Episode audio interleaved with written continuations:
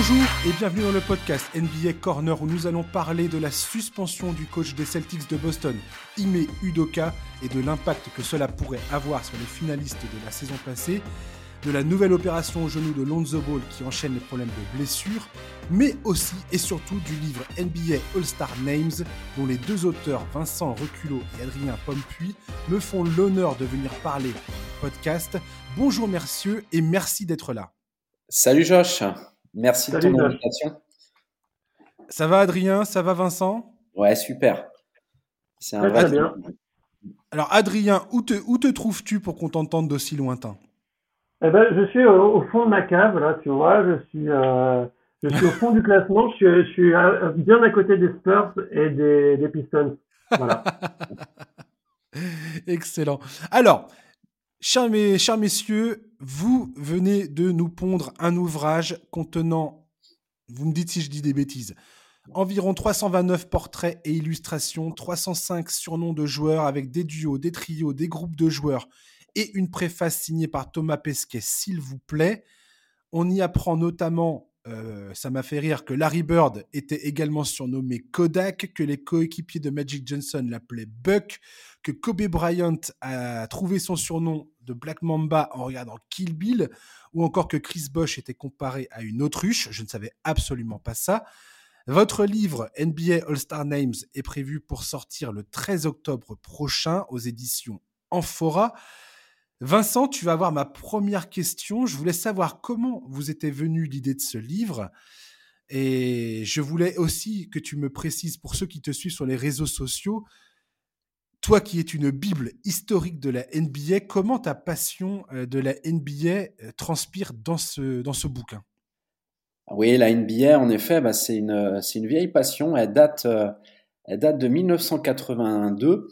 Et d'ailleurs, euh, il y a deux jours, euh, le journaliste euh, Pascal Legendre, qui avait créé Maxi Basket, le célèbre magazine, a, annoncé que ça faisait 40 ans, le 21 septembre, que le premier numéro était sorti.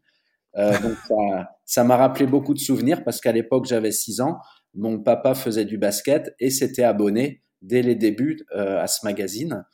Et moi, je ne veux pas dire que j'ai appris à lire dans Maxi Basket, mais en tout cas, j'ai beaucoup usé et réusé ces magazines-là.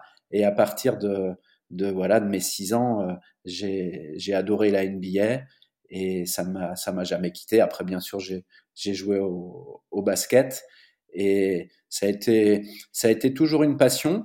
Euh, qui s'est euh, concrétisée euh, il y a trois ans par, par la création de, mon compte Twitter BabyTER, un surnom dérivé. Et, euh, et puis l'entrée euh, ensuite euh, dans, dans l'équipe de basket rétro, le, le, site qu'a créé Patrick Parizeau, donc qui écrit sur, sur le basket au passé. Et donc c'est sur ce, par l'intermédiaire de ce site qu'on qu'on a qu'on s'est rencontré avec Adrien qui, qui, qui illustrait qui illustre toujours brillamment les, les articles des rédacteurs de, de ce site. D'accord. Et alors, l'idée du livre, elle est née comment entre toi et Adrien? Comment vous en êtes arrivé à faire ce bouquin sur, euh, sur les surnoms? Alors, c'est Adrien qui a eu, euh, qui a eu euh, l'idée. au début, on était parti sur, sur un format d'éphéméride de, de, calendrier perpétuel. Mmh il m'a soumis l'idée sur, sur des joueurs, en fait, et, et les portraits de joueurs. Et j'ai eu envie de, trouver un, thème commun à, tous ces joueurs. Et euh, j'ai eu en deuxième temps l'idée de, je lui ai proposé, il a accepté, qu'on, parle de, des grands joueurs de, la ligue par le prisme de leurs surnoms. Parce que les surnoms, en fait, ça, ça ouvre à la fois sur le jeu, mais ça ouvre sur la, sur la culture, sur l'histoire des États-Unis, sur sur la, culture, la pop culture, la musique. Donc en fait, c'était, ça combinait, euh, je pense que pour ça on se rejoint, notre amour euh, du basket, de la NBA euh, et, et, de la culture en général, notamment américaine. Hmm. Adrien, toi tu es un, incontournable de l'illustration NBA sur les réseaux sociaux. C'est vraiment un délice de suivre ton compte parce que tu es toujours à faire des, des, sacrés dessins et des illustrations. La, dernière, une des dernières que tu as faites, c'est Terry Tarpé, je crois. Pendant l'Eurobasket. J'ai adoré ce, truc. C'est devenu, c'est même devenu ton, ton, image principale. Je voulais savoir, toi, comment euh, t'es venu ta passion pour la NBA et comment tu as réussi à allier ça avec ton talent d'illustrateur? Alors, euh, ben moi, je, suis le, la NBA depuis un petit peu moins de temps que, que Vincent. Et depuis, euh, moi, j'ai commencé à suivre la NBA à la retraite, enfin, la première, non, la deuxième retraite de Jordan et euh, avec le premier titre des Spurs. Avant, je crois que j'avais quand même. Comment? Non, non, j'ai dit d'accord. ah oui, pardon, c'est ma cave, hein, ça résonne déjà. et euh, avant, j'avais collectionné quelques cartes, et puis il y avait eu euh, les Jeux Olympiques euh, de 1992, là où avec la Dream Team, dans les cours d'école, tu pouvais pas tellement passer à côté de, ce phénomène-là.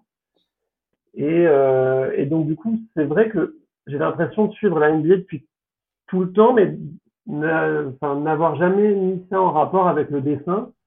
Euh, moi, je dessine depuis depuis très longtemps. Et puis, euh, je pense qu'il y a cinq ans, il y a cinq six ans, j'avais un peu plus de temps. Il y a, eu un moment donné où, mes soirées étaient un peu plus libres.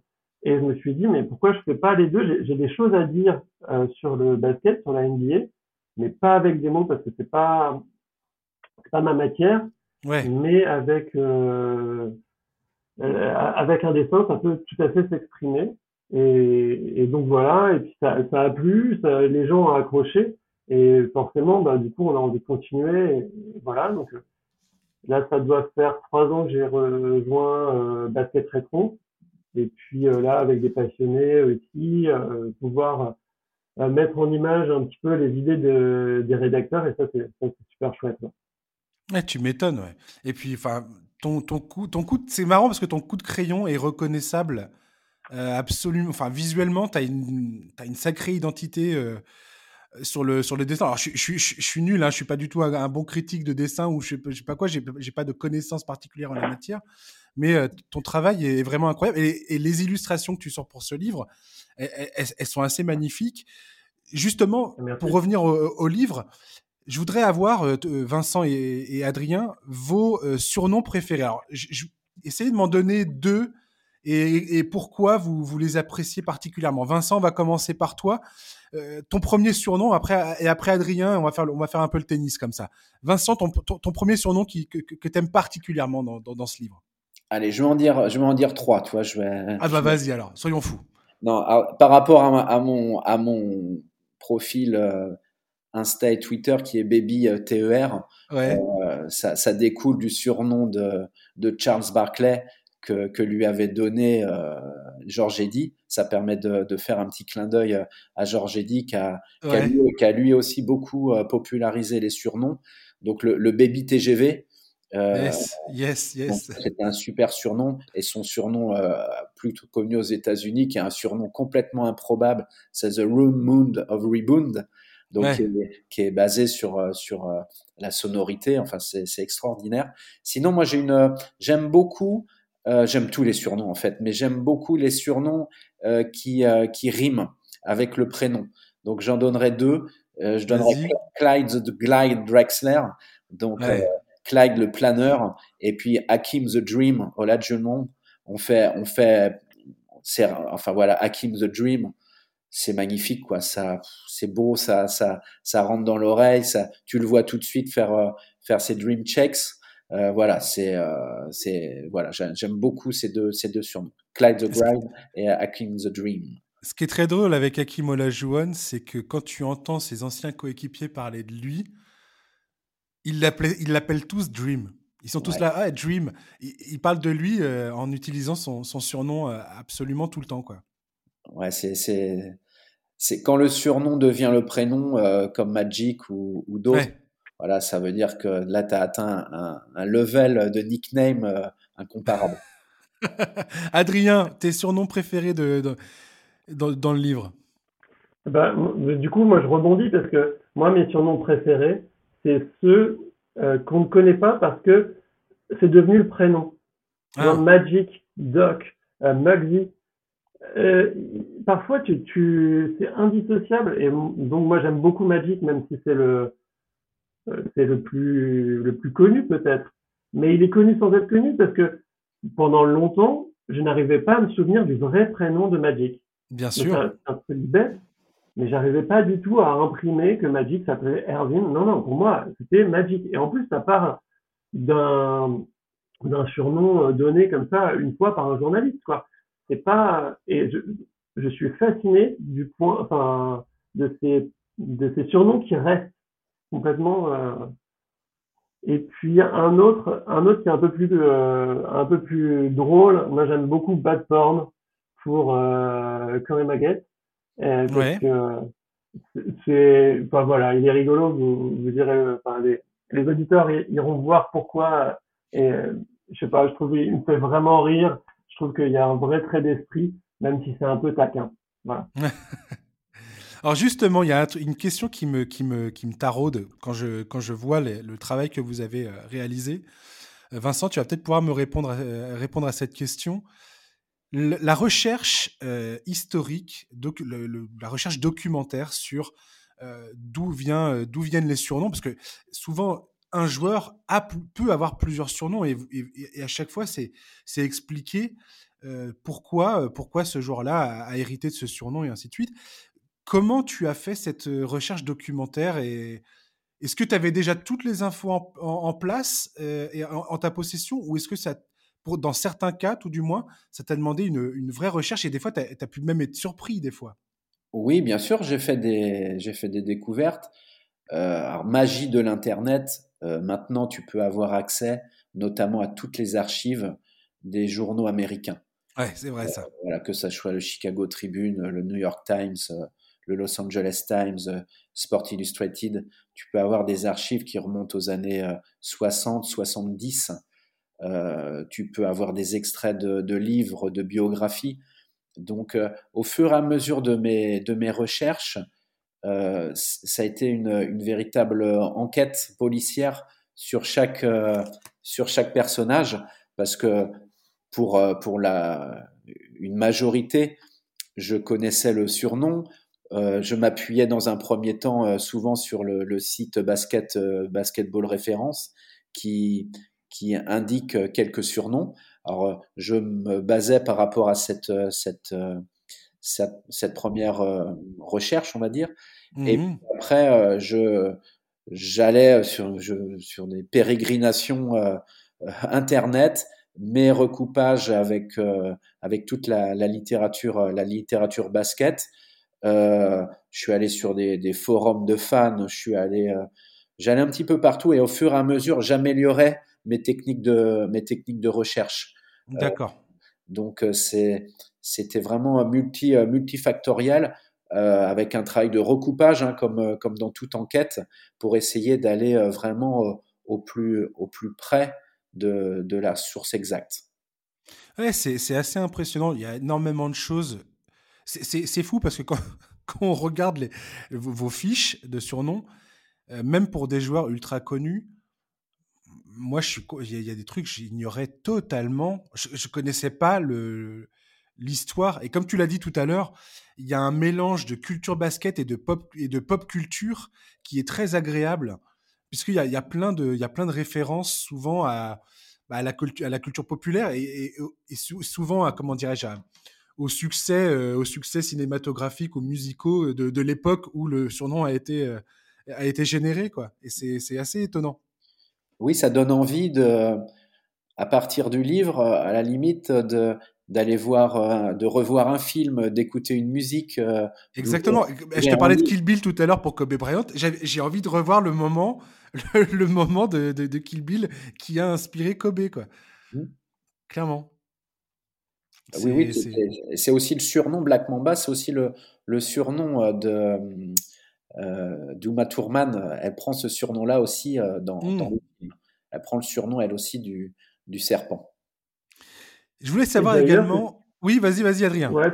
Non, mais du coup, c'est ce qui était agréable avec ce thème et puis avec la façon dont on a travaillé avec Vincent, c'est que du coup, moi, ça me donnait vraiment un appui euh, pour mes images et pour essayer de mettre en scène ça, pour pas que ce soit euh, uniquement un portrait de joueur, mais aussi de mettre en scène un petit peu ce surnom.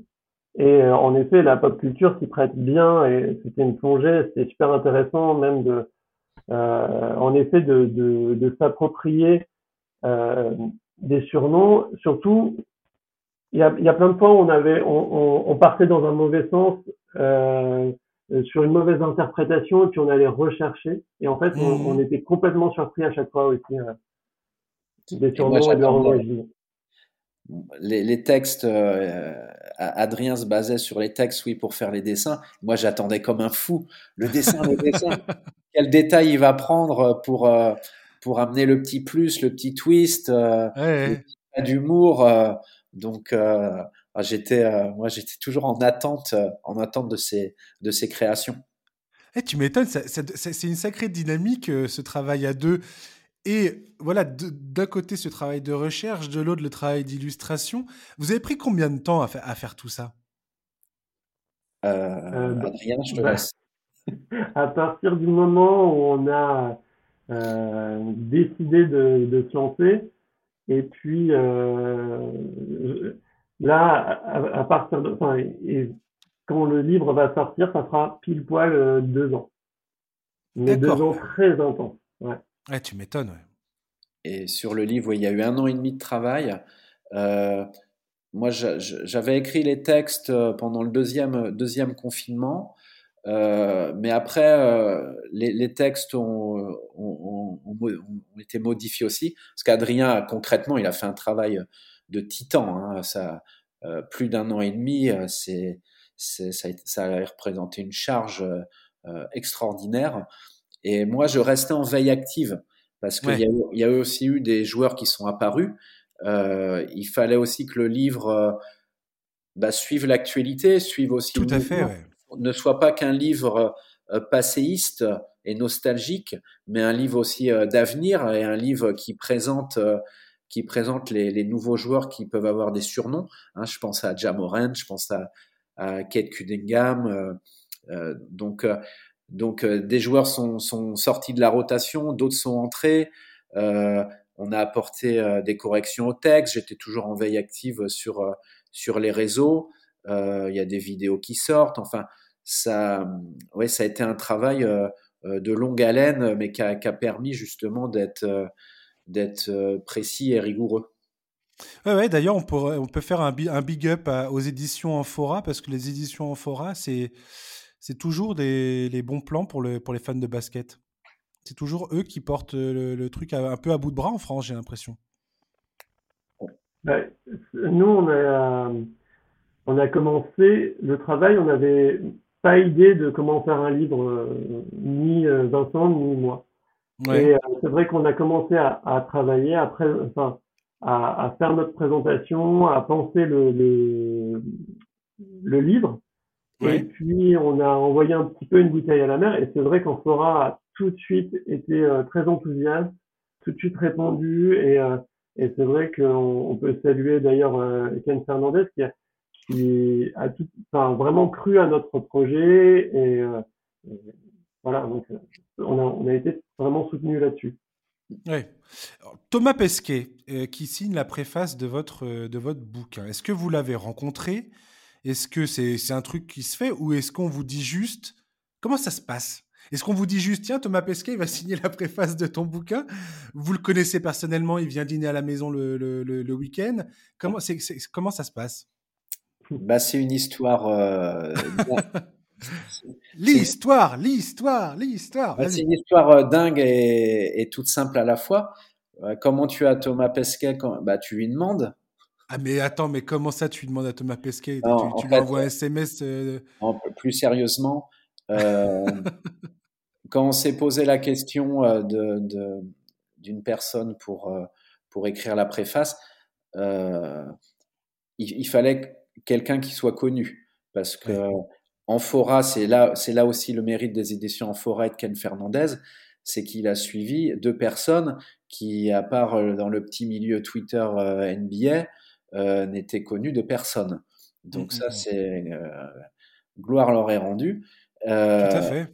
Et, c'est pour ça que je voulais en parler d'ailleurs des éditions Fora parce que et, bien.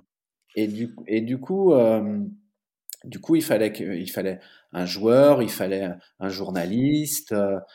voilà, on commençait à réfléchir sur, sur, sur ces personnes-là. Et, et pour la petite histoire, très peu de temps après que j'ai démarré mon, mon, mon, aventure sur Twitter qui parle de basket vintage où je, je, je transmets des vieux articles de journaux ou euh, l'histoire des surnoms, euh, bah, Thomas Pesquet euh, s'est très rapidement abonné à mon compte Twitter, à ma grande surprise. C'est un passionné de, c'est un passionné de basket, c'est un ancien basket. Et euh, et au moment de la réflexion sur sur voilà sur, sur, la préface, je me suis dit bah pourquoi pas lui demander. Et, euh, et donc, je lui ai fait une demande toute simple en messagerie, euh, en expliquant qui on était, notre projet, en envoyant les, nos premiers portraits, nos premières illustrations. Euh, le timing n'était pas terrible parce que c'était 15 jours avant son départ dans l'espace. Donc bien sûr, euh, effectivement, il y a mieux comme timing. il avait un petit peu quelque autre chose à faire. Et donc euh, on a attendu patiemment, euh, patiemment son retour, son retour, de, de mission. et je suis retourné à la charge, comme pour parler un peu un peu vulgairement. donc je lui ai redemandé. la signature définitive s'est fait avec s'est faite avec les éditions en fora et euh, bah, il a fini par euh, me répondre et, et accepter. Je pense que euh, je, mon analyse, c'est que ça, ça a remué chez lui euh, ses, ses, souvenirs d'ado.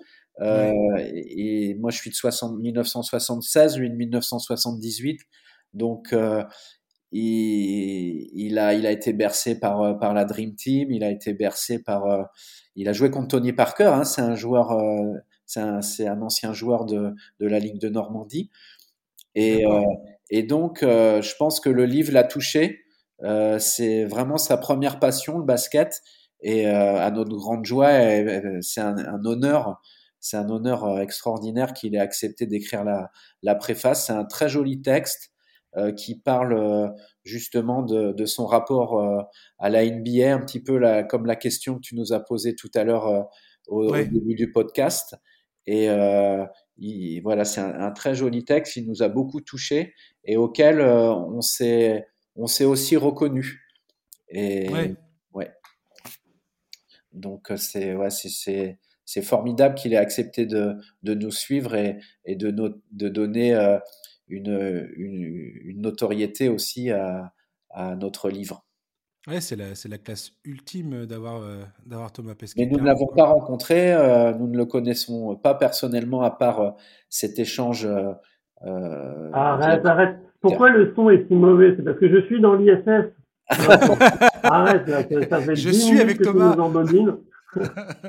D'ailleurs, ce matin, on va lui faire, lui nous a donné un coup de pouce, donc on va lui donner un coup de pouce aussi. Il vient d'annoncer la sortie d'un livre début novembre, donc voilà, achetez d'abord le nôtre et après vous pourrez acheter celui de, Thomas.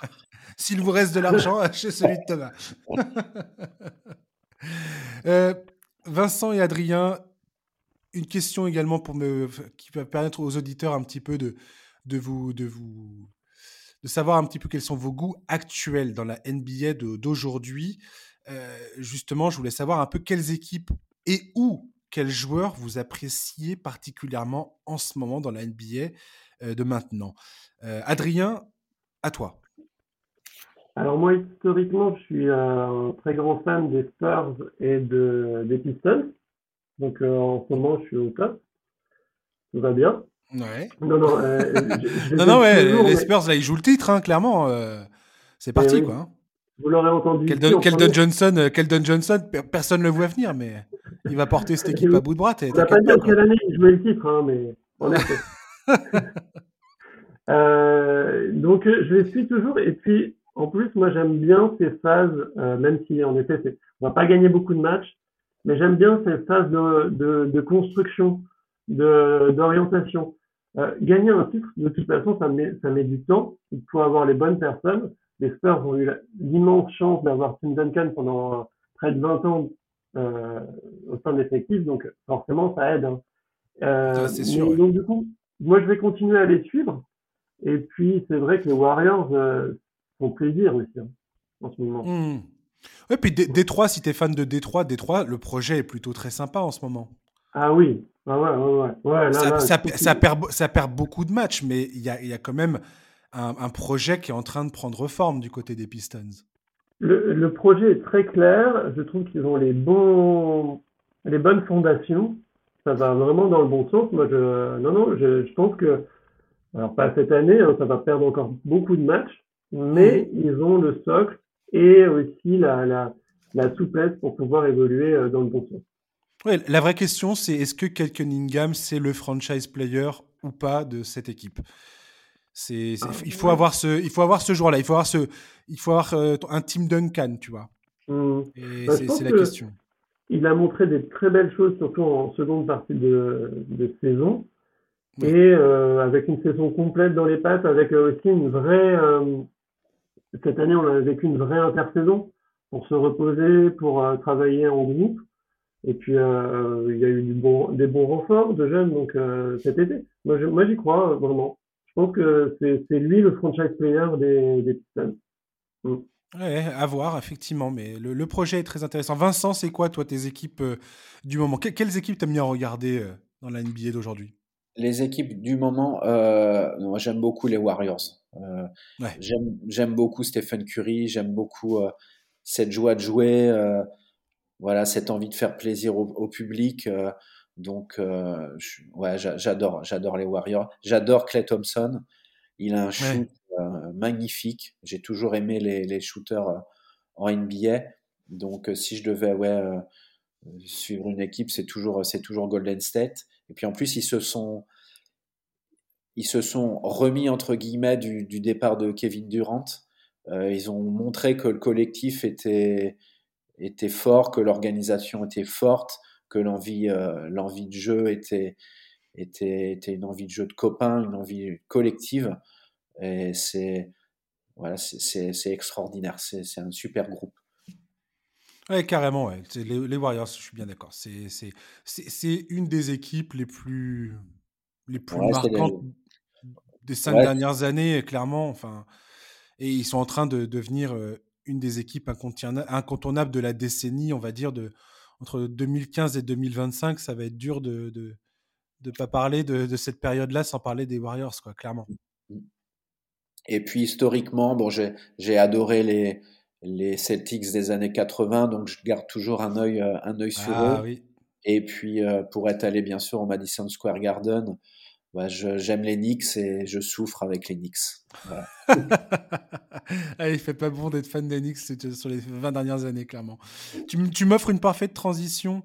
On va parler justement de l'actualité euh, et on va parler des Celtics parce que c'est eux qui font l'actualité là depuis 24 euh, heures à peu près. Euh, avec Ime Udoka qui vient d'être suspendu pour l'intégralité de la saison pour une violation du règlement de l'équipe. Selon Sham Charania de The Athletic, donc, il aurait eu une relation extra-conjugale avec une, une, membre du staff du club. Euh, ce sont apparemment des commentaires inappropriés euh, envers elle qui, euh, ont poussé les Celtics ensuite à mener une série d'entretiens en interne. Et c'est ça qui a fait que on a débouché sur cette suspension. Udoka n'a pas démissionné de son poste.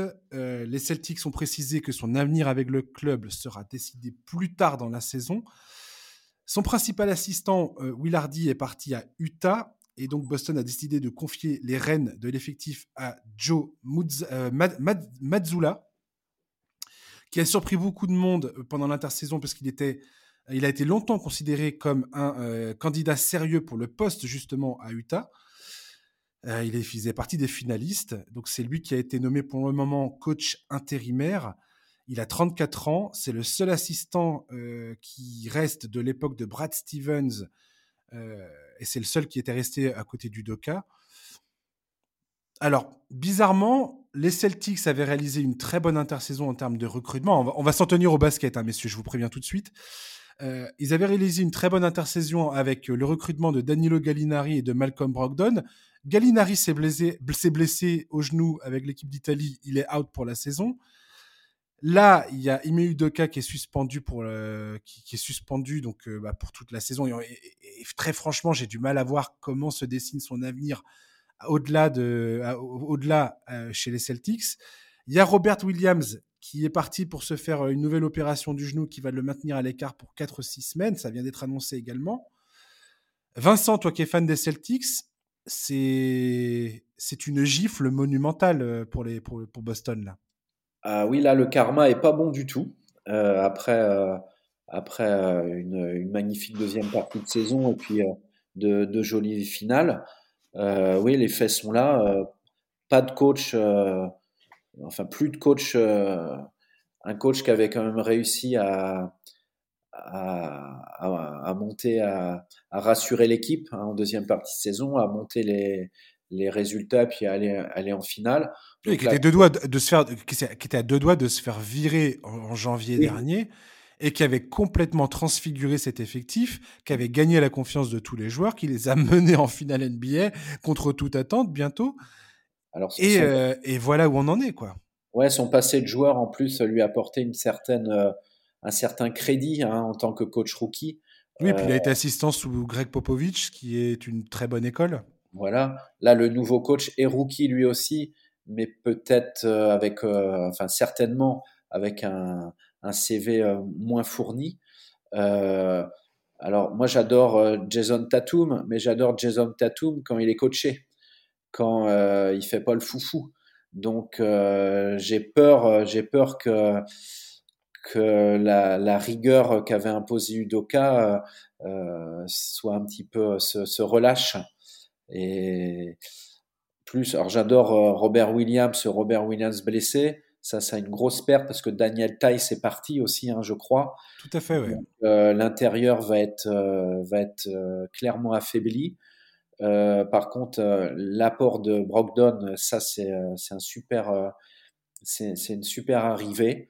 mais voilà, clairement, les Celtics partent dans, dans, le flou, dans le flou total il va falloir, il va falloir que que Brand et, Tatum, euh, ce sont déjà bien sûr des joueurs avec un, minimum d'expérience et mature, mais là ils vont devoir euh, hausser encore leur degré de, responsabilité pour soutenir leur coach rookie et, maintenir euh, les des résultats cohérents.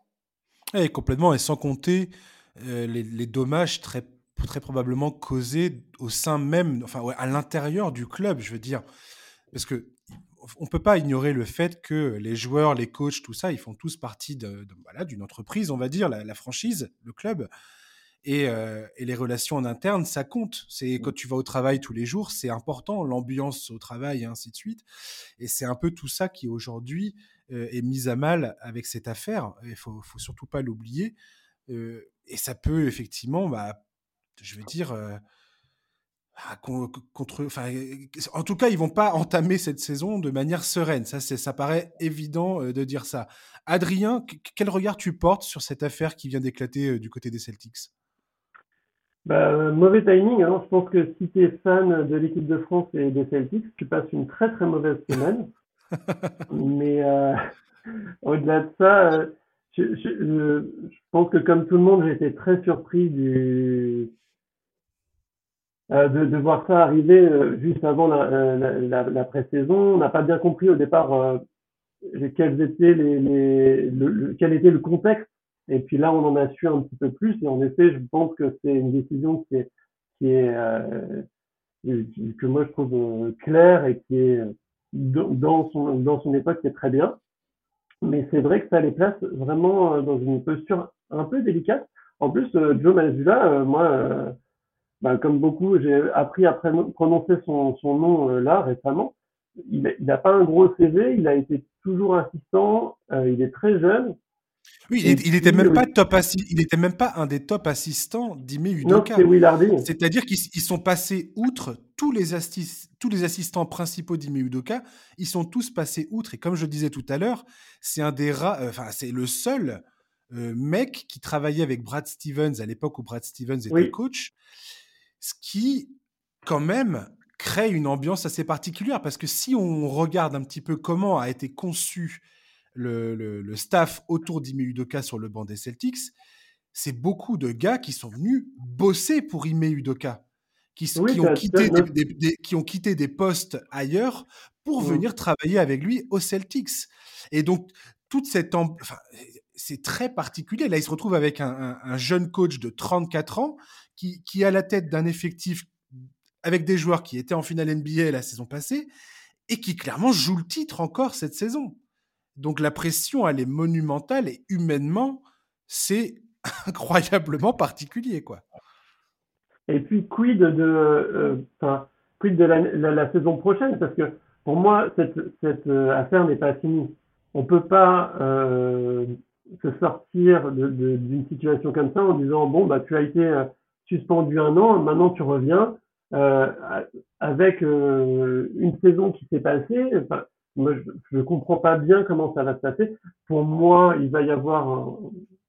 Enfin, je ne lis pas l'avenir, mais il, faut qu'il y ait un compromis entre les deux. Mais pour moi, ça signe la fin du Doka au Celtic. Ah bah, je, je, je pense aussi. Je, je, suis d'accord avec toi. Je vois même pas dans quel contexte Ime Udoka peut décemment revenir. Et, et je et je porte pas de jugement de quoi que ce soit, hein, qu'on soit bien clair. Non, je, non. je c'est pas du tout mon propos. C'est juste que, effectivement, comme tu dis, à partir du moment où ils ont décidé de le suspendre pour une saison entière, peu importe ce qui se passe cette saison, si la saison se passe mal, ils vont dire bah, c'est à cause de toi qu'on se retrouve dans cette position absolument délicate et que et, qu'on vit une, une, saison cauchemardesque. Si ils gagnent avec euh, avec leur nouveau coach, ils vont dire bah peut-être qu'on n'a pas tant, euh, on n'a peut-être pas besoin de toi et ce gars-là fait l'affaire donc merci beaucoup mais euh, mais au revoir. Et puis même pour Ime Udoka, je veux dire dans son rapport avec euh, les, instances dirigeantes, ne serait-ce qu'avec Brad Stevens qui lui, a, qui, lui a, qui lui avait fait confiance, ça casse un petit peu euh, la, relation, j'ai l'impression, même euh, avec le propriétaire, avec, ça complique toutes les relations derrière. Vincent, t'en penses quoi, toi? Oui, c'est mort pour Udoka. Tu peux pas, tu peux pas revenir après une affaire. Déjà, il commence à parler de la sanction qui interviendra aussi à la fin de saison 2022-2023. C'est une, euh, l'année de suspension euh, se terminera par une nouvelle réévaluation de la, de la sanction. Ouais. Donc, euh, c'est ça, exactement. voilà, c'est, c'est, c'est, terminé. oui, sur le, le, fond de l'affaire, les, les, informations changent un petit peu, enfin, évoluent toutes les heures. Donc, moi, je ne me prononcerai pas. la seule chose factuelle, c'est que les Celtics repartent avec un coach rookie un petit peu dans l'inconnu. Et tu fais bien de le rappeler, Vincent. Effectivement, il y, a plein de choses dont on ignore aujourd'hui sur cette affaire. Et, euh, on va bien se garder d'émettre de, quelconque jugement, d'en de, parler sur le peu d'informations dont on dispose aujourd'hui. Ça n'a aucune. Euh, ça serait complètement stupide de notre part de, s'étaler sur, ce, sur, ce, sur, le, sur le cas d'Ime Udoka en particulier, sur cette relation extra-conjugale qui, euh, voilà parce que je dis ça parce qu'on en a vu des tartines et des tartines avec sans, sans, sans connaître aucun élément de l'affaire. moi, je, trouve ça, je trouve ça extrêmement dérangeant. Mais voilà. Adrien, tu voulais dire quelque chose? Non, juste préciser que John Azula avait eu quand même aussi quelques problèmes euh, dans le passé, notamment avec de l'alcool et avec euh, euh, des violences aussi envers des femmes. Donc voilà, je pense que je ne suis pas sûr qu'il ait pris la, la meilleure des décisions. Euh, Mais j'ai pu lire ça là. Pour, pour, l'instant, on, ouais, ouais, pour l'instant, on connaît pas le pourquoi du comment il a été, euh, enfin, ce qui a poussé les Celtics à nommer. Quelles sont les, les, les, les raisons particulières qui ont, qui ont poussé les Celtics à nommer ce, ce, mec-là? J'ai l'impression que le fait qu'il soit euh, un disciple, on va dire, de Brad Stevens importe énormément dans cette histoire. Oui, oui, c'est certainement une transition vers, euh, vers quelque chose d'autre. Une fois le, les, les, soucis de contrat réglés, enfin je, vais très en avant, mais euh, si euh, il y a une rupture de contrat avec Udoka, euh, voilà, peut-être que Joe Mazzulla aura fait l'intérim et puis qu'il n'est pas là pour plus longtemps que, que, que cette période. Tout à fait moi, ce que j'ai hâte de voir finalement, c'est comment sa relation. Enfin, lui, il a quand même énormément de, de, de, boulot à réaliser avec euh, ses autres, enfin les, ceux qui restent sur le banc. Je tous les assistants d'Ime Udoka qui, qui, restent pour le moment, tout du moins, il n'y a pas eu de démission. Et ça, c'est pas impossible que ça arrive aussi. Hein. On n'est pas à l'abri de, de, voir des monstres de Mayer dire bah, écoutez, vous êtes, vous êtes sympa, mais moi, je reste pas. quoi.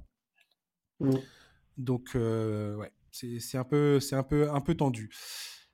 Je voulais également parler, euh, chers amis, de Lonzo Ball. Lonzo Ball, euh, dans la catégorie il dit qu'il n'a plus de genoux, bah, il y a sa tête qui est accrochée quelque part parce que ça va faire la troisième opération qu'il va subir sur le genou gauche. Euh, c'est le même genou sur lequel il a été opéré la dernière fois. Sa rééducation s'est très mal passée. Il a, toujours des douleurs, ça ne passe pas. Donc, nouvelle opération. Ça devient plutôt inquiétant aujourd'hui parce que le risque qu'il ne s'en remette pas, euh, pour moi, existe quand même j'aime pas bien, même si la, médecine a fait des gros progrès, j'aime pas bien voir un joueur qui, saison après saison après saison, a toujours quasiment la même blessure. Euh, les Bulls, qui l'an dernier nous ont tous surpris en caracolant en tête de la conférence Est, bah, ils ont un peu besoin de ce mec-là quand même. Ils ont besoin de sa défense à lui, à Alex Caruso, à Ayo Dotsumu. Quand ils, sont sur le terrain, clairement, la défense des Bulls n'est pas du tout la même mais sans Lonzo Ball, c'est pas c'est pas du tout la même opération quoi. Vincent, toi qui as cette, cette, connaissance encyclopédique de la NBA, comment tu, tu vois cette, cette blessure permanente de Lonzo Ball? Est-ce que tu es confiant sur l'avenir de ce joueur en NBA ou pas? Non. Euh, non, et, euh, et j'en suis déçu parce que Lonzo Ball, c'est un joueur auquel je ne croyais pas du tout. Euh, j'ai détesté le, le Barnum euh, avec, euh, avec son père Lavar quand il est arrivé en NBA. C'était assez insupportable, en effet. heureusement pour lui, il a réussi à, à, à, à prendre un petit peu de recul. et c'est un joueur qui, bah, qui, a commencé à me séduire justement par euh, cette euh, un petit peu son, son, autonomie hein, paternelle. Et puis euh, et puis au, Bulls il a il a progressé il a il a beaucoup amélioré son shoot notamment à trois points. Il était à plus de 40% 42% l'année passée. Donc c'est ouais je suis déçu. Alors première opération 2018 quand il était sous maillot des Lakers le ménisque là, il a, il a eu une nouvelle opération du ménisque en janvier, euh, suite, après, après des, des, injections de plasma. Là, c'est une opération pour euh, débrider le genou. Ça veut dire qu'il avait un genou qui était, qui était raide, hein, qui ne récupérait pas toute sa mobilité. Donc, euh, non, c'est clairement, c'est c'est pas de bonnes informations quand quand, quand une articulation est, est multi-opérée. Et voilà, on est dans une, dans une NBA de plus en plus rapide, de plus en plus physique. Et un joueur comme ça qui perd euh, quelques, quelques dixièmes de, rapidité bah, peut rapidement voir euh, sa carrière euh, s'écourter. Je ne lui souhaite pas parce que il y a eu un énorme travail du front office des Bulls pour, pour créer une équipe sympa, un 5 majeur cohérent, la renaissance de Demar de Rosanne. Donc, j'espère de, tout cœur qu'il pourra reprendre le, chemin des, terrains, mais je suis pas super optimiste. Chicago, manifestement, se doutait un petit peu de ce qui allait se produire, puisqu'ils ont recruté notamment Goran Dragic à l'intersaison. Donc je pense qu'ils avaient, euh, ils avaient une bonne idée de ce qui les attendait. C'est pas nouveau qu'il expérimente de, l'inconfort avec son genou depuis son opération. Euh, maintenant, clairement, quand tu vois le niveau de la conférence S qui ne cesse d'augmenter, euh, ça fait un peu peur euh, pour, les, pour les Bulls. Et c'est dommage parce que moi, je trouve que c'est un peu un crève-cœur parce que, très sincèrement, moi, j'avais du mal à comprendre le projet du côté de Chicago. Le basket proposé en début d'année, la saison passée, était absolument captivant. Moi, ça m'a. Je, je, je, voyais pas ça comme ça et c'était absolument génial. Et je suis, je suis extrêmement déçu de, de, voir la tournure que prennent les choses pour Lonzo Ball, qui, comme tu l'as dit très bien, a réussi à s'émanciper euh, de son paternel, de cette espèce de, de, de vampire médiatique qu'était son père. Et, euh, et, et, voilà, pour, pour en retourner sur le côté, enfin, pour vraiment se concentrer sur le côté, l'aspect sportif de sa carrière. Et c'était tant mieux parce que c'est vraiment un très bon joueur quand il est, quand il est frais et disponible. Bon, là maintenant, c'est un, un, peu plus c'est un peu plus compliqué, quoi. Adrien, tu veux, tu veux dire un mot sur Lonzo Ball ou, pas du tout? Oui, oui, je peux. Je peux. moi, je suis moins pessimiste que vous. pareil que vous, hein, j'ai le même avis sur, sur sa carrière. Moi, je pense quand même qu'il n'a pas un jeu qui soit tellement dans l'explosivité. Euh, c'est quelqu'un qui base plutôt son jeu sur la vision de jeu. Et ça, euh, euh, ben, malgré son genou, il l'aura toujours, il la développera toujours. C'est un joueur qui est intelligent, il défend bien. Alors ça, c'est vrai qu'il faut des qualités physiques, mais je, enfin, j'espère qu'il sera suffisamment intelligent pour pouvoir faire évoluer son jeu et être encore utile sur un terrain. Bon après, Bien sûr, ça sera pas cette, enfin, pour moi, ça sera pas cette saison, ou en tout cas, euh, il sera pas à 100% cette saison, c'est sûr.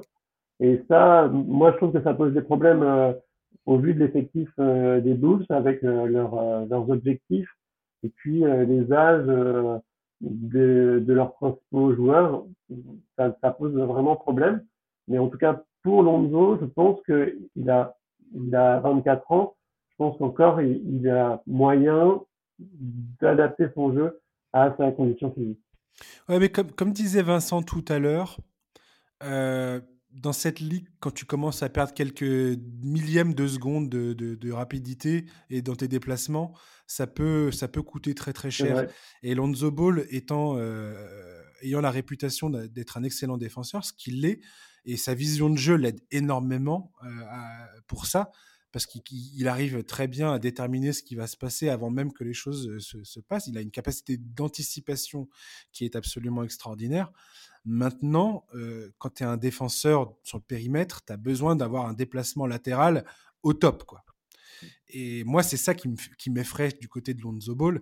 C'est le jour où son déplacement latéral est, est mmh. compromis tu vas plus pouvoir euh, défendre comme tu le faisais auparavant. Quoi. Et Dieu sait qu'il a bossé, Lonzo Ball. Il a bossé sur son tir, il a bossé sur son jeu, il a bossé sur plein, plein de choses. Et, pour le coup, ça, ça faisait partie un peu de ses qualités euh, naturelles, de, ses, de ses, des qualités qu'il a toujours eues en lui.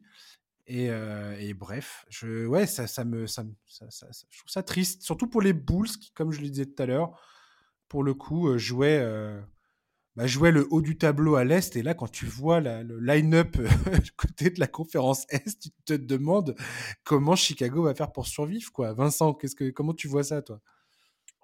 Euh, Oui, oui. par, rapport à l'histoire, euh, Lonzo Ball, euh, il faut surtout pas qu'il soit transféré euh, aux Blazers hein, avec un genou, avec un genou fatigué, ça signifierait la fin de sa carrière. Donc je conseille plutôt aux Bulls de, de l'envoyer à Phoenix, qui a toujours une, une ah tradition pour, pour, remettre, pour remettre les joueurs d'aplomb. Mais je sais, je sais pas s'ils ont encore leur medical staff de renommée internationale, les Suns. Je crois qu'il y a une partie de ce, de ce staff médical. Eh, eh, tiens, tu sais quoi, quand on va finir ce podcast, je vais vérifier ça immédiatement. Il me semble qu'une partie du medical staff des Suns était parti aux Pelicans. Je crois que Griffin avait recruté ces gars-là, ou du moins une partie de ces mecs-là, certains tout du moins, euh, pour, les, pour les faire venir aux Pelicans quand il a pris euh, ses, fonctions là-bas et qu'ils ont récupéré, euh, comment il s'appelle? Zion Williamson. J'ai du, mal à, du mal à me souvenir de Zion Williamson. ah oui, attends, comment il s'appelle? Arrête, Adrien, je te permettrai pas. Il y a un excellent article qui a été publié sur je ne sais plus quel site parce que j'en lis beaucoup trop et euh, je sais plus si c'est ESPN ou euh, The Athletic. Mais si tu crois ce que dit le journaliste dans cet article, Zion Williamson est dans la meilleure forme de sa vie. Et je fais partie de ceux, je vous le dis, je vous le dis tout net, hein, je crois encore en Zion Williamson, je veux croire en Zion Williamson et j'espère de tout mon cœur que ce mec-là va, va, va, va, va grimper en haut de la, de la pyramide NBA. Très franchement, quand je vois les playoffs, le premier tour qu'ont proposé les Pelicans face aux Suns euh, la saison passée, les Pelicans, et ça, ça sera dans un autre podcast que je vais faire bientôt, mais les Pelicans, c'est clairement dans mon top 3 des équipes à suivre cette ah saison. Oui. Ah oui, oui. Et puis euh, Zion, moi, moi j'adore. Hein. Enfin, je suis comme toi. Hein, je, je, je faisais une petite blague, mais mais moi j'adore. Une fois, enfin, quand il est sur le terrain, il se passe quelque chose et euh, c'est indéniable. Tu vois, autant il y a des joueurs, tu peux, as du mal à croire en eux parce que ils sont, enfin, ils sont présents sur le terrain, mais du coup tu tu, tu sais pas ce qu'ils font. Tout à fait. Zion, c'est pour autre chose. Alors c'est sûr, il, il a tendance à se faire des blessures, mais quand il est sur le terrain, tu sais qu'il va donner et qu'il qu est là à fond. Hein, non, c'est un joueur hyper attachant. Dans l'article que j'ai lu, ce qui m'a beaucoup rassuré, c'est que il en ressort que Zion Williamson prend très au sérieux à la fois l'aspect rééducation, l'aspect nutrition. Il combine tout l'éventail de ce à quoi on l'appelle de nos voeux depuis qu'il est entré dans la ligue. Tu vois ce que je veux dire? Et, euh, et, et, je pense que s'il arrive à faire ça, toutes les chances sont de ce côté. Maintenant, avec son physique très atypique, euh, cette espèce de puissance euh, incroyable qu'il a dans son jeu, j'espère vraiment. Tu as l'impression qu'il pourrait se péter euh, à n'importe quel moment, quelque part. Et puis, il a un jeu qui est beaucoup axé dans le, dans le, dans le jeu en pénétration, dans le jeu intérieur, donc il va prendre des coups, clairement. J'espère vraiment qu'il va être exempt de toute blessure. J'espère que les Pelicans vont arrêter de, souffrir de, des blessures et qu'ils vont enfin pouvoir voir ce qu'ils ont avec ce duo Williamson-Ingram sur le terrain. J'adore ces deux joueurs. J'adore les joueurs qu'ils ont autour. Herbert Jones, euh, le, le, petit meneur, là, la, la petite peste, là, oh, j'ai oublié son nom. Euh, je, oui. Euh... Je, je l'aurais pas là. Je l'aurais ah, pas là. Euh... Mais, euh, mais j'adore, j'adore l'intégralité de cet effectif. Et et franchement, j'attends beaucoup de cette équipe cette saison. Je pense qu'ils peuvent surprendre. Si, si, si d'un point de vue santé, ça se tient, ils peuvent surprendre beaucoup de gens. Alors que la conférence Est va être pareil. Hein. C'est encore une fois, comme d'habitude, c'est le couloir de la mort, la, conférence Est, qu'on se le dise. Mais... C'est marrant parce que tu vois, avec les blessures, avec euh, ce, ce, cet aspect de. On voit le potentiel quand il est sur le terrain, et on aimerait bien voir ce qu'il donne avec son co-franchise player. Moi, je trouve qu'il y a un parallèle qui est super, euh, enfin, qui me vient, moi, entre euh, les Sixers de Joel Embiid et de Ben Simmons et euh, les Pelicans de Zion Williamson mm. et euh, Brandon Ingram. J'ai l'impression que c'est la même chose. On a envie de les voir sur le terrain, savoir comment ça peut s'articuler et puis euh, bah, peut-être prendre une, devoir prendre une décision aussi à un moment donné moi j'ai des doutes qui fonctionnent bien ensemble, mais euh, c'est pareil, hein. c'est la même chose quoi. Zion, euh... Ouais. Après, tu peux pas avoir. Je veux dire, il... les Pelicans ont deux joueurs potentiellement euh, majeurs dans leur effectif. Brandon Ingram, c'est un, un bouffeur de basket et je suis, enfin, je suis, j'arrive pas à me dire que ce jour-là va pas être, va pas devenir incroyablement fort, quoi. Pour l'instant, ça ça me semble pas po possible comme, euh, comme éventualité, tu vois. Pour moi, ce gars-là va devenir euh, un, un, gars de la trempe d'un Kevin Durant, clairement. Ah oui. Et ouais, je pense, ouais. Vincent, par parle-nous des Pelicans. Donne-moi ton impression sur les Pelicans. Ta franchise préférée euh, Non, parce que c'est pas ma franchise préférée, justement. Ah bah oui, alors vas-y. Mais, mais, je dois t'avouer que oui, elle, elle, elle devient exci elle est excitante. Euh, Zion, euh, moi, il me fait penser euh, au, au, début de Charles Barkley euh, en ouais, 1984. C'est un fric, c'est un, un, physique comme tu en, en, vois peu. Et quand il est sur le terrain, tu t'attends toujours à quelque chose. Et ça, quand tu es spectateur, quand tu es fan, tu, tu, tu, tu, regardes le basket pour ça. Mais bien pour, sûr, tu veux que ça arrive, Zion. Tu veux que ça arrive. tu veux que ça se produise. Et, euh, et c'est vrai que Ingram est un joli joueur, les joueurs élégants, qui, les smooth players, c'est, joli. Et cette alliance euh, de, de, de, de l'homme maigre et de, de la surpuissance euh, Zion, tu te dis waouh, ça fait un peu équipe de, de super, euh, de super héros. Et oui, c'est, je pourrais presque regarder un match des Pelicans l'année prochaine grâce à ces deux. Il y a, et, et ce duo, hein, il y a un surnom à trouver. Il y, a, il y a un surnom qui existe sur Ingram et Zion ou pas? Euh, non, alors Zion, euh, c'est Thanos hein, euh, en rapport avec ah héros. Et puis Ingram n'a pas encore, n'a pas de surnom vraiment déterminé. D'accord. il n'est pas dans le livre. Souvent, il se faisait appeler Durag BY. BY, ses, initiales et Durag, c'est le, le, le l'espèce de couvre-chef. couvre-chef, voilà, a bien porté. Excellent. On va terminer le podcast sur euh, Che Alexander. Je voulais en parler vite fait. Il n'était pas euh, forcément au sommaire, je l'avais gardé au chaud. Euh, au cas où on avait le temps d'en parler. Je voulais en parler un petit peu parce que lui, c'est pareil, il va manquer le début de saison avec OKC. ce qui, je voulais parler de Che Alexander parce que c'est un joueur que j'adore. Il a eu un début de carrière très encourageant avec les Clippers.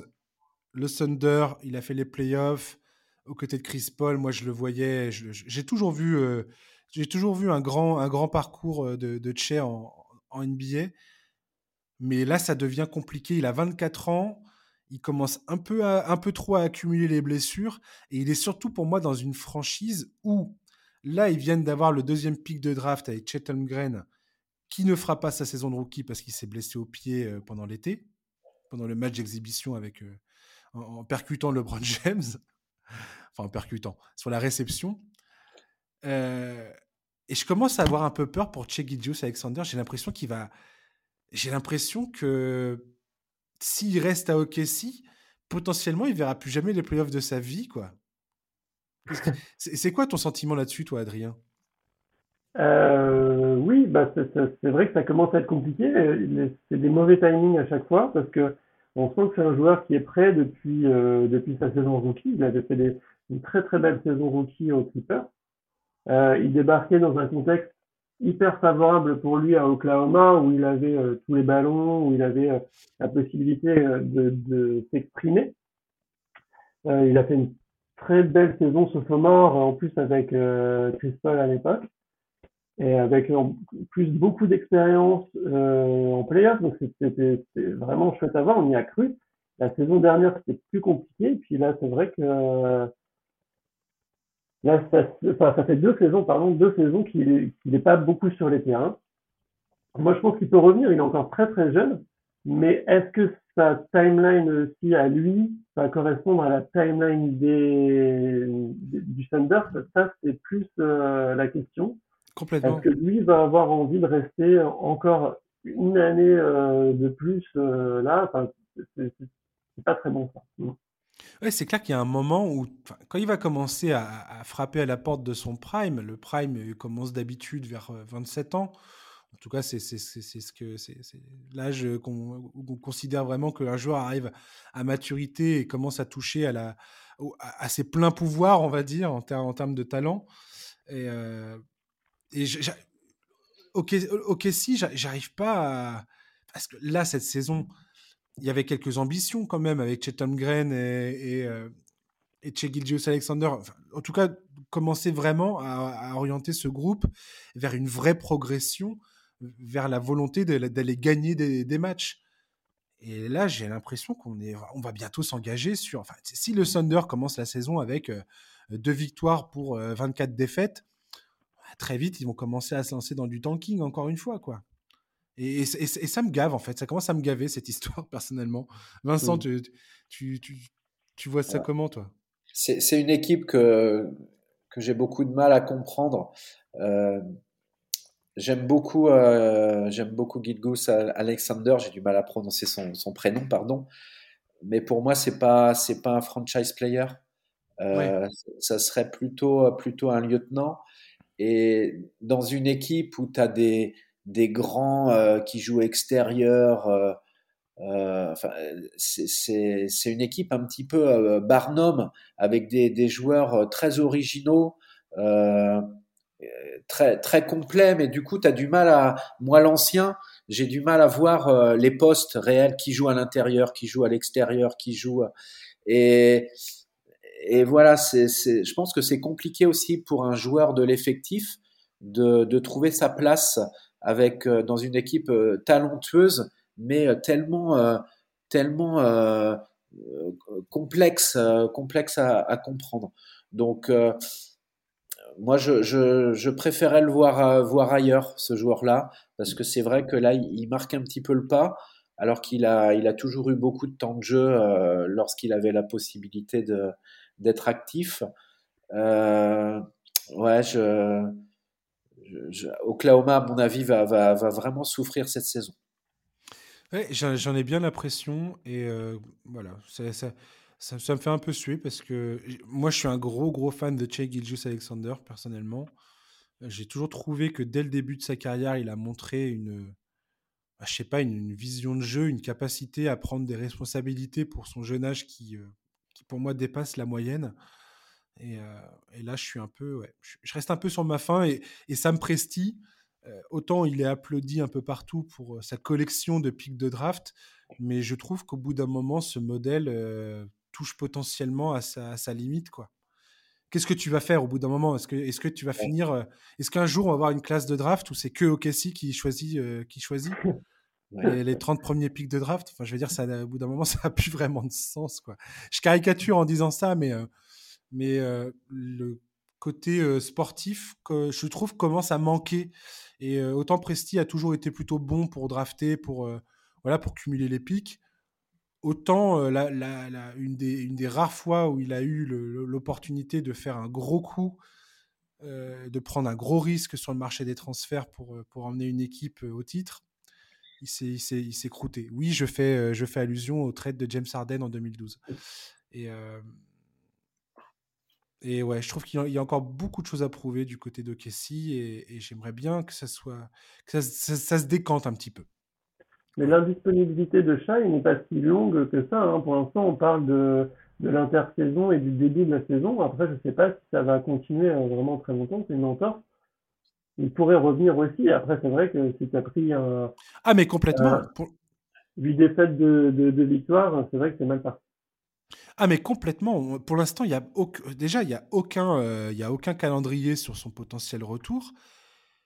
Euh, et effectivement, rien nous dit qu'il va pas revenir au bout de 2-3 matchs euh, à peine débutés dans la saison et que ça va très bien se passer. C'est juste que j'aime pas voir un joueur de cette trempe-là commencer à cumuler les blessures mmh. dans, un, dans un club où, où le, le voilà où il y a rien il y a rien qui est clair quoi sur sur la destination actuellement, si ce n'est cumuler des pics de draft, cumuler des jeunes talents et advienne que pourra. Quoi. C'est très très résumé ce que je viens de dire, mais euh, voilà, je, veux bien qu'on m'explique euh, après plus en détail euh, comment ça, se passe du côté du Thunder. J'aimerais bien le voir concrètement sur le terrain. Est-ce que ça va pas donner quelques minutes à, Théo Malédon Ça serait pas mal ça. Peut-être, ça serait pas mal, ouais. En plus, l'équipe de France a bien besoin d'un meneur qui se développe, donc. bah, ils l'ont bien montré, hein. ils l'ont fait beaucoup jouer. ouais. non, mais j'ai effectivement Malédon, j'aimerais bien le voir euh, continuer à, se développer. Il a montré des belles choses hein. à chaque fois qu'il avait euh, du temps de jeu. Il, il a montré euh, qu'il pouvait assumer aussi. Hein. Ouais, tout à fait, complètement. Après, l'an dernier, c'était un peu plus compliqué en termes d'efficacité, surtout. Il a, il a du mal à trouver son, son, rythme en fait. Ce que je peux comprendre parce qu'il joue pas beaucoup, donc euh, c'est toujours très difficile quand tu, ouais, quand tu rentres 10-15 euh, minutes sur le terrain. C'est très très dur de, de, te mettre en rythme, surtout quand tu es au poste de meneur. C'est un des postes les plus compliqués de la NBA. Donc, euh. donc voilà. Merci messieurs de, de m'avoir accompagné sur ce podcast. C'était un bonheur de vous parler. Merci. Merci beaucoup. Hein. Merci beaucoup Josh. Et puis bah, voilà, vous reviendrez, je vous réinviterai pour parler euh, euh, seul ou, ou, en duo encore une fois. Depuis ta cave, Adrien. Et eh oui, bah, je serais peut-être euh, revenu de, de, ma mission sur l'ISS. Et Georges, c'est un diminutif ou un surnom? Ah, ah tu ne le sauras jamais. Oh, je, vais, je, vais garder, je vais garder le mystère. Sur les terrains, tu n'avais pas un petit surnom? Mais tu es, tu es sur la piste de quelque chose de très intéressant, Vincent. C'est une très bonne question. Sache, le c'est très pertinent ce que tu viens de dire. Ouais, je t'imaginais rien lâcher sur les terrains. Euh, ouais, ça, ça, dépendait. Et je rappelle donc aux auditeurs que votre livre est disponible euh, le 13 octobre. Il est déjà disponible en précommande. Voilà. Euh, donc, bah, allez-y. Hein. le livre s'appelle NBA All-Star Names. Donc, je recommande chaudement cet ouvrage qui allie culture basket et pop culture. Voilà. Et puis bah voilà, c'est la fin du, podcast. On se retrouve la semaine prochaine avec un nouveau numéro. Et voilà, passez une très bonne euh, fin de journée, un très bon week-end et à la semaine prochaine. À ciao, bye bye. Bye bye.